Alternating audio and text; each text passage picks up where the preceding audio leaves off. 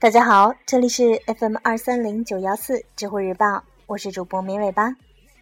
最近大家都在关注二零一四年的巴西世界杯，那么今天我们的节目也跟足球有关。有人提问，中国的保险公司对于足球运动员有相关的保险产品吗？如否，开发难度在哪里呢？回答这个提问的有两位知乎用户，我们依次给出他们的回答。首先第一位用户他是这么回答的：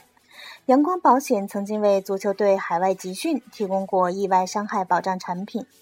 我觉得题主想了解的是那种专门为运动损伤来提供保障，乃至为一名职业运动员的职业生涯提供保障的产品。这样的产品国内确实没有，原因很简单，这个产品一定是亏的，因为足球运动员乃至职业运动员的群体都过小，难以形成大数效应，而职业运动员受伤的概率又实在太高。另外，我们要区分保险产品和一份保单。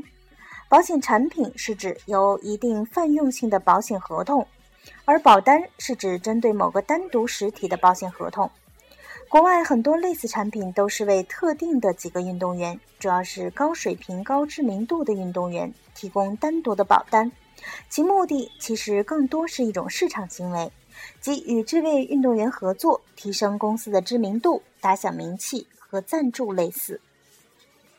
接下来给出另外一位知乎用户陈浩宇的回答，他说这一小年都在做业余足球赛事的相关事情，所以针对此也做了一番的研究。应当说绝大多数的保险公司都没有针对业余足球运动员的赛事保障，但是对于职业足球运动员是有的。分两块说，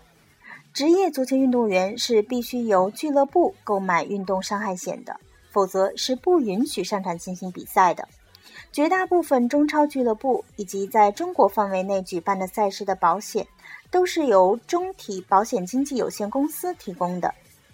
C S I B 在成立的前几年并未涉及到足球领域，于是有了零六年的班古拉事件之后才开始慢慢介入中国足球市场。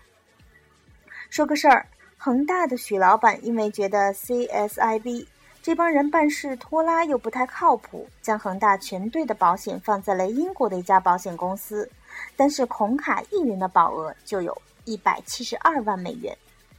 至于业余赛事上，这件事儿就显得很王八蛋了。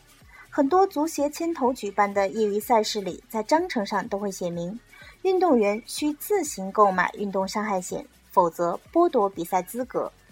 你们回头看一看自己参加过的业余赛事的章程，应当都有这句话，但是从未有人知悉。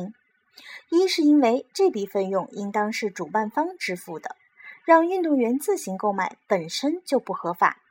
第二是因为国内很多保险公司都没有针对这个的险种，只有部分中外合资或者是外资的保险公司才有，并且购买起来是非常的昂贵和麻烦。